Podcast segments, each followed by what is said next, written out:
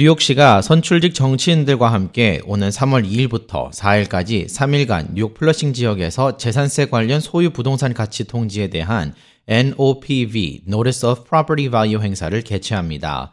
이번 행사에서는 납세자가 뉴욕시 재무부 직원을 직접 만나 다가오는 재산세 연도에 사용될 새로운 부동산 평가에 대해 논의할 수 있습니다.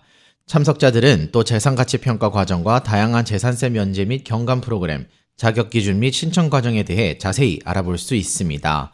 다음 주 플러싱 지역에서 이루어질 행사들 중 첫 번째 행사는 존 리오 상원의원의 후원으로 이루어질 예정이며 2023년 3월 2일 오후 5시 30분부터 오후 7시 30분까지 플러싱에 위치한 퀸즈 도서관에서 이루어질 예정입니다. 두 번째 행사는 다음 날인 3월 3일 오전 11시부터 12시 30분까지 퀸즈 웬체스터 블러바드에 위치한 SNAP Innovative Senior Center에서 열리며 마지막 행사는 3월 4일 오후 2시부터 6시까지 뉴욕 시장실 산하 AAPI 태스크포스 팀 주관으로 플러싱 10그랜몰 라비에서 진행됩니다. 납세자 권익보호관실에 따르면 3일간 진행되는 이번 행사는 모두 한국어 번역 서비스가 제공되어 영어에 불편함이 있는 한인들도 편리하게 이용할 수 있습니다.